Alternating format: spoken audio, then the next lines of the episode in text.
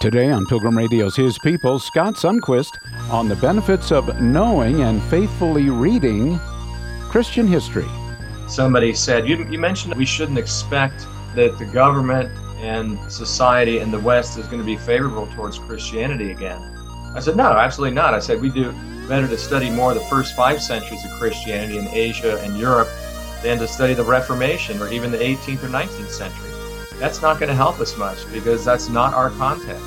Our context is more and more going to be like the first five centuries, where we're resisted and we have to be faithful. We have to be allow ourselves to be countercultural, and that's okay. And then uh, to be willing to suffer uh, what it's going to take to be faithful when the larger society may punish us for that. Scott Sunquist next.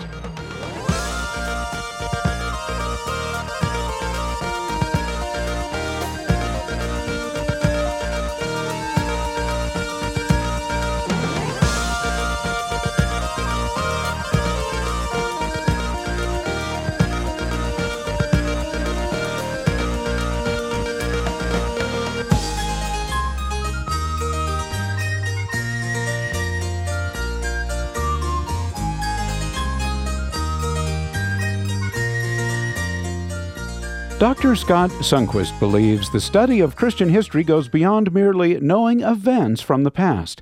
He says what's involved in faithfully reading Christian history, among other things, is discovering lessons and encouragement to live our own Christian lives to the glory of God. Dr. Sunquist is president of Gordon Conwell Theological Seminary, author of many books, including The Unexpected Christian Century, and his latest, which is our subject today, The Shape of Christian History Continuity and Diversity in the Global Church. Dr. Sunquist, first, uh, tell us a bit about your passion for history, especially Christian history, and why it should be of interest to us.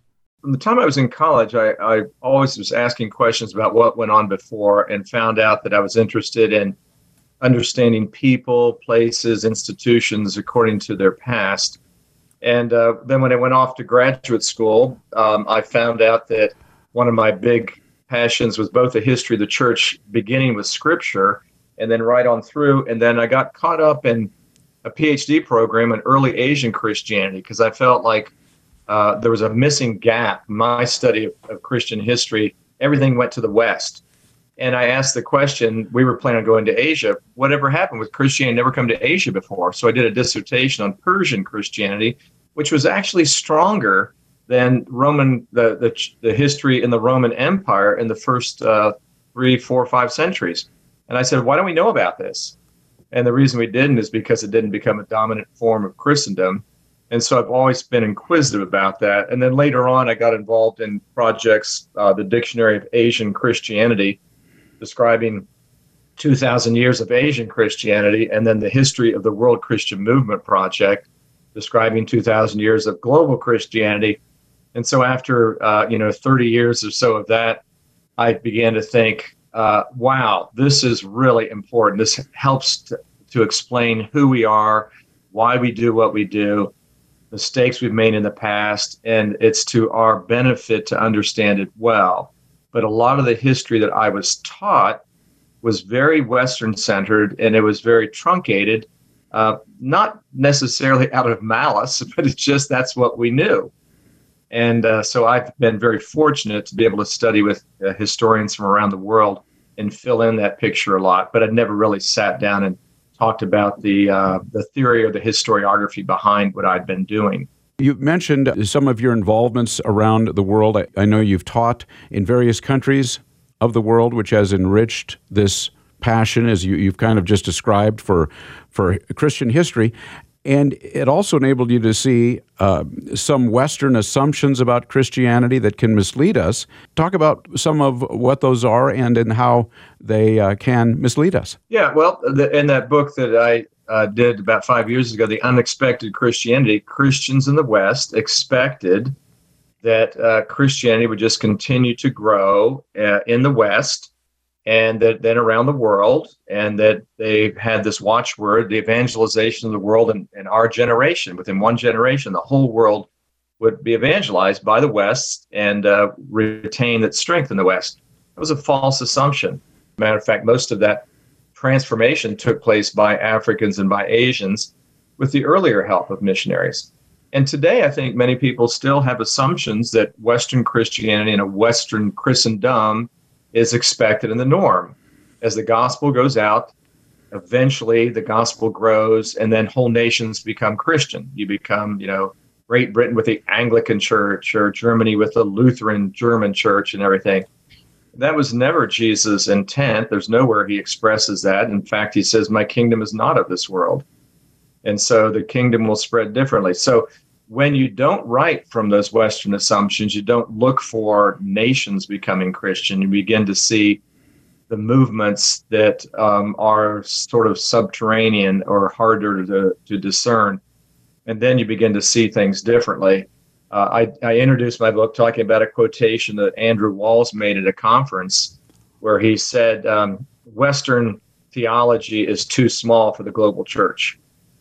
And I would say Western church history is too small to understand uh, what God is doing in the global church.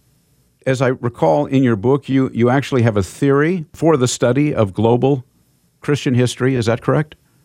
Yeah, it's a historiography. So it's a way of this. I'm, I'm basically saying this is the way we've studied history in the past. These are things that are helpful, but this is the way it needs to be stu- studied. And in a phrase, any history of any subject needs to be studied on its own terms.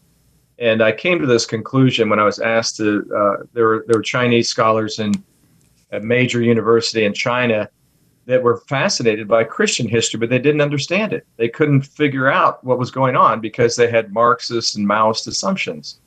So they were studying a Christian history with Maoist Marxist assumptions, and they couldn't make sense of it. Well, you have to study Christianity on its own assumptions, and then it makes sense. Both it makes sense as a movement, and it makes sense of how you critique it. And I think it's important to do both to understand it and critique it. So, if you're studying the history of a bank, you would you would ask questions about interest rates, about trade, about you know that sort of thing. You would not necessarily ask questions about atmospheric pressure uh, or, or something like that. That'd be completely irrelevant. So they couldn't understand why in China these Western people would abandon their families and come to China. And even if a child died of malaria, they would stay there. Why would they do that? It doesn't make sense economically because their materialist philosophy uh, didn't help them at all. Matter of fact, it confused them. So I told them that you had to study Christianity on its own terms. And that's where I came up with the basic uh, concept of uh, sort of a that Christianity is a centered set faith and it's centered on the cross of Christ. And that provides your interpretive key. So, my original title for the book was Time, Cross, and Glory. And that helps to make sense of how we study church history, understand it. God invented time. Uh, and in most religions of the world, there's not an understanding of creation. So, you have to start with an understanding of creation and that Christians believe that God started things in a certain manner, and then there's a center to history. Now, that's an odd thing to talk about. What does it mean to have a center of history? Well, history all revolves for Christians. It all revolves around the cross, and um, and then it has an end. History doesn't go on forever, and its end will be glory. It will be the full uh, revealing of God's glory. Uh, but by and large, that's sort of the way that we have to study church history. And then I also mentioned that it has to be told as a story, and um, that's that's a problem for a purely enlightenment person because whose story is it, and how are you going to tell the story, and what do you use as a part of the story, and what's going to hold the story together, and that's the part of the artistic part of the historian's craft. Well, my guest today on His People is Dr. Scott Sunquist, president of Gordon Conwell Theological Seminary. We're talking about his new book, The Shape of Christian History Continuity and Diversity in the Global Church. And as you've explained, Dr. Sunquist, that uh, for those of us who live in the West, in the U.S., in Europe, and some other places, uh, our understanding of, of, of Christian history, at least generally, focuses on obviously scripture and what happened uh, in, in, the biblical accounts, and then uh, it, largely, I would think, in Europe. How aware uh, are are those of us who live in the West of uh, of the global aspect of of Christian history? In other words, as you've just explained, what what has occurred in Asia, what has occurred in Africa, and then I'm wondering how how aware are they of what's happened in the West, or has that been primarily what they've been taught too? In the West, uh, we are beginning to be more aware of what's going on in the world, but I find there's uh, it's very difficult. I mean, it's much easier just to focus on ourselves and our own people, but if we do that, we're creating, you know, ongoing tribalism and nationalism, and the church is supposed to break that down. So I would suggest we have to work real hard to study global Christianity and not just our Christianity. And it's not just the West that's like that. When I did the Dictionary of Asian Christianity, I would go to Japan and tell them that we want them to write articles for ja- Japanese Christianity. I would give examples from Korea. And uh, they would say, What? I don't know that. And, and it's a very common thing uh, of what happened in Korea. Or I'd go to China and talk about examples from Korea or Japan. And they would know. For example, I'd go to Japan and talk about John Sung, this great missionary in China. And they say, Who's he? I said, Well, gosh, he was the greatest evangelist in all of Asia. He probably evangelized more people than Billy Graham. They knew Billy Graham but they wouldn't know John Sung. Hmm. And so that's because the Christianity they're taught is nationalistic. They, they learn about Japanese Christianity. And so if that's the case, we're reinforcing nationalism. And the gospel is to break down every barrier. Therefore, I think it's important to teach global or worldwide Christianity so that we begin to see God's church as a global movement and not just reinforcing our tribe or our nation in Singapore, I would teach Western Christianity and Asian Christianity. And the students loved studying Western Christianity because they had so many resources, so many books about Wesley and about Luther and Augustine, go on and on. And then I teach Asian Christianity. They didn't have much interest.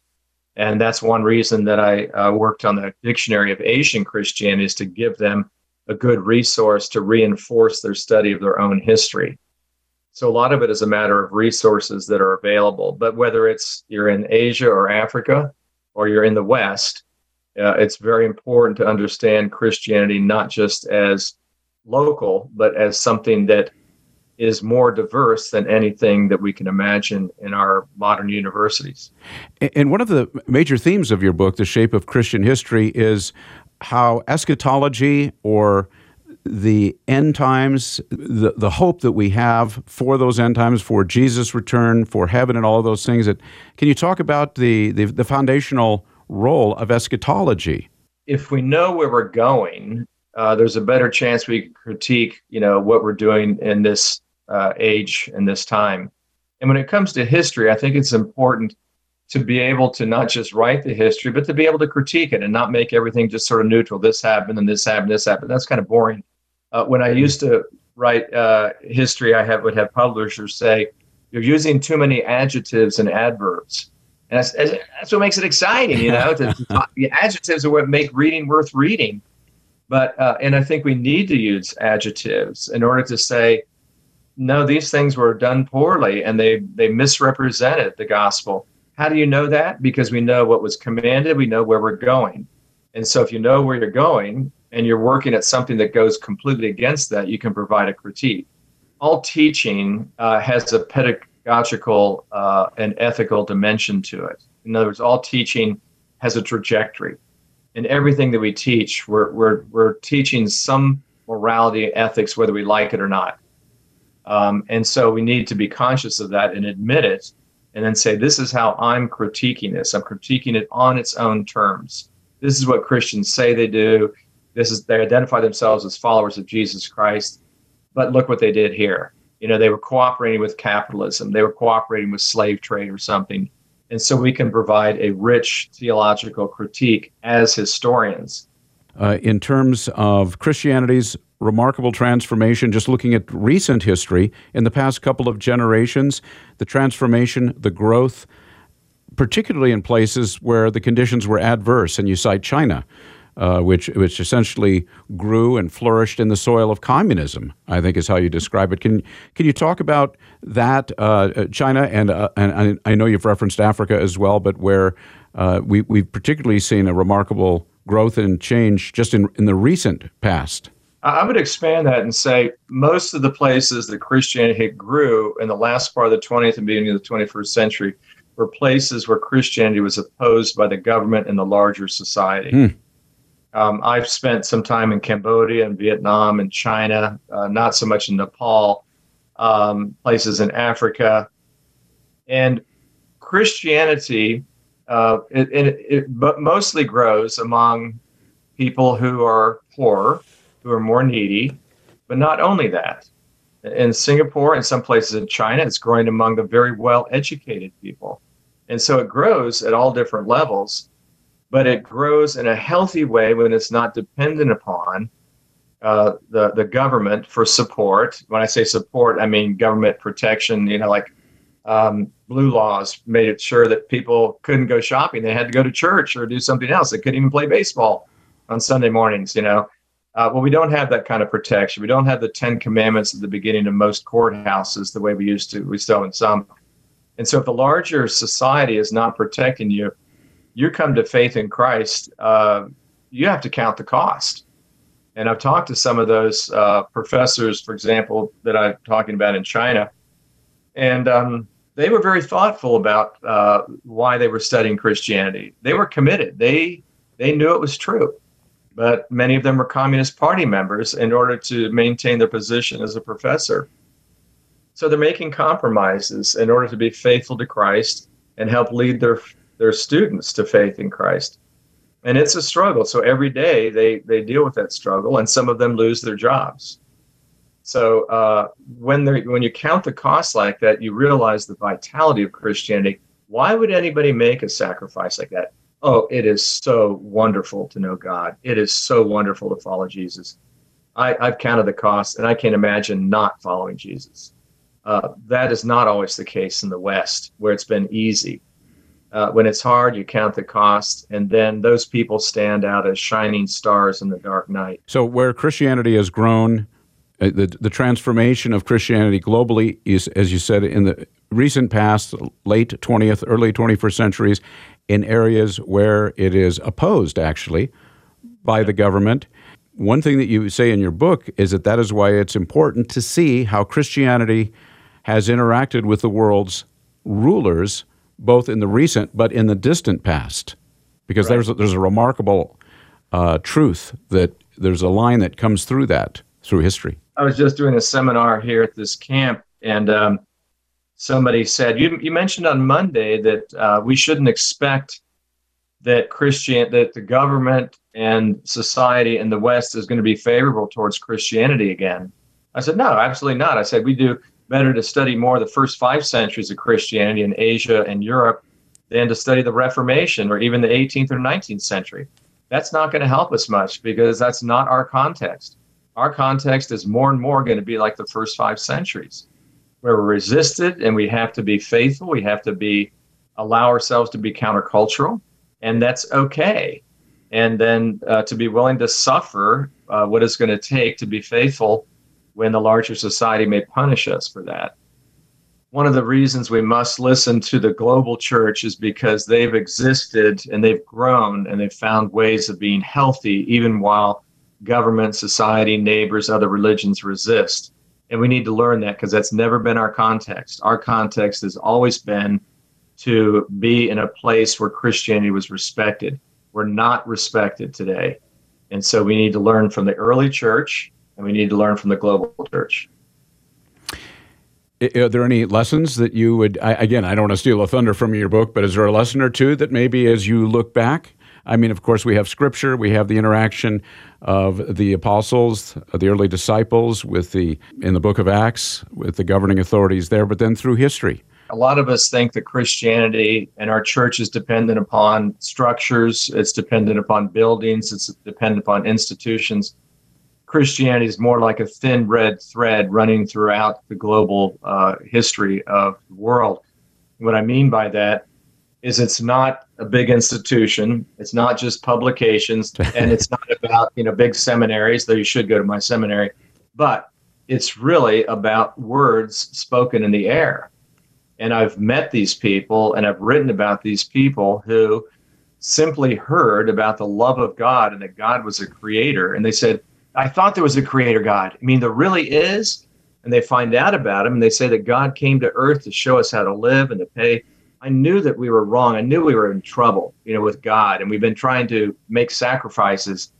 No, God came to earth and he paid the, the sacrifice himself. What? And it's just words spoken in the air. And that man goes back to his village and he tells the people. And they all come to faith and they all start following. They want to know more. So they listen to the Bible stories. They're illiterate. And it changes their lives. It changes the way they treat their children, treat their wives, the way they the way they live. Everything changes. They go out and tell their neighbors. It's just words spoken in the air. And it seems so fragile. Uh, it could easily break down. It can be mistold. And that's true. And for some reason or another, that's the way Christianity is. It's not about the big buildings, it's not about government, even though it's so tempting to rely on those things and we do it all the time. That's not what it's about. It's about these words spoken or read. Uh, one of the great stories, uh, lesson for me, is that Jerome Hines, the great opera singer, uh, was a philosopher and existentialist, and his wife tried to get him to read the Bible, and he never would he went to sing opera in Chicago and he didn't have any books. His philosophy books weren't there. So he sat down. What is he going to do? So he pulls out a drawer and reads the Bible. He was overwhelmed just reading about Jesus. Okay. That's all it was. There was no church, there was no institution, nobody was paying him money or anything. He just read the words and then went out to a local soup kitchen to volunteer to help that not that very night. Mm. So um, that that I think is an important lesson for us that we need to learn in the West because we've been so dependent upon endowments, institutions, buildings, structures, denominations, and everything. And the great lessons, especially of the early church and now of the global church, is that it, that God's power comes through words. We, we, we think we believe that, but now we're going to have to live into it and trust it. Well, Dr. Uh, Scott Sunquist, my guest, I know I have to let you go here in just a couple minutes, Dr. Sunquist, but I'm wondering uh, for the last several minutes or so here of our discussion, if we could talk about the value of, I think the, the phrase that you use is faithfully reading history, faithfully reading church history. What is involved in being a faithful reader of, of history, of church history? Yeah, I, I list, I, I, think I forget how many, like eight different things, but a couple of things I want to point out that we don't usually read history for. It's not a purpose. Uh, one of I call we read history for little glories. And the little glories are the um, sort of the, the signpost pointing towards heaven. Heaven's going to be like this. Heaven's going to be a place with no more tears. So we see people giving up uh, their rich houses and cars and everything to go and to minister to the homeless in the city that's a little glory. That points towards that. And we need to look towards places where there was illiteracy and women were being abused because they couldn't read, they couldn't read contracts. Now all of a sudden, these women are able to read and protect themselves and take care. So that's one thing. Another thing I think it's important to read church history for is to read it to understand evil. Um, we, we, we usually don't like to talk about evil when, when we're being good Enlightenment historians but it's there. Mm-hmm. And uh, if you don't believe in, in, in, evil, you're not paying attention to the newspaper uh, and what's going on around us in this world. And um, I think that uh, the church at times succumbs to the, the great vices of uh, avarice and so forth, and therefore they care more about money. And we've seen evangelists, church leaders, and so forth sucked into that. We see church leaders sucked into uh, sexual passions and so forth and uh, and it could be the Catholic Church, the Baptist Church, it can be your local church down the street, a mega church. It happens, and we need to talk about those things and study them historically to see what's going on there. It's a flaw in the form and development of Christianity, so we need to read to understand that. I think we also need to read uh, church history in order to understand. Uh, so, well, um, if I can just uh, yeah. quote myself here. Sure uh, to have um, to understand the relationship between the kingdom of God and earthly kingdoms. Mm. Uh, again, that's especially for the West, where even today there are people who want to identify, you know, God bless America as a Christian kingdom that's going to save the rest of the world. Uh, and I think that's a misreading of God's intent. And it certainly is a misreading of the kingdom of God. It was never intended like that. So when we see those things, we read to understand the relationship between those kingdoms and it's not always straightforward. It's often very cloudy. Uh, but we read to understand that and we want to research that. And then I have some other things in there, but that's why history, as I, one of my, I have three very important quotations I say a lot. I'm only going to tell you one of them. Okay. History is very important. I figured that would have been one of them. Also, biography. As you said right at the beginning, a lot of times, especially the way that history is written, if it doesn't contain a lot of adjectives, if it's not interesting and arresting, people say we can call it boring. And yet, uh, biography, that almost everybody likes biographies, and that's history. Yep. And, and, his, and, and Christian history is about people.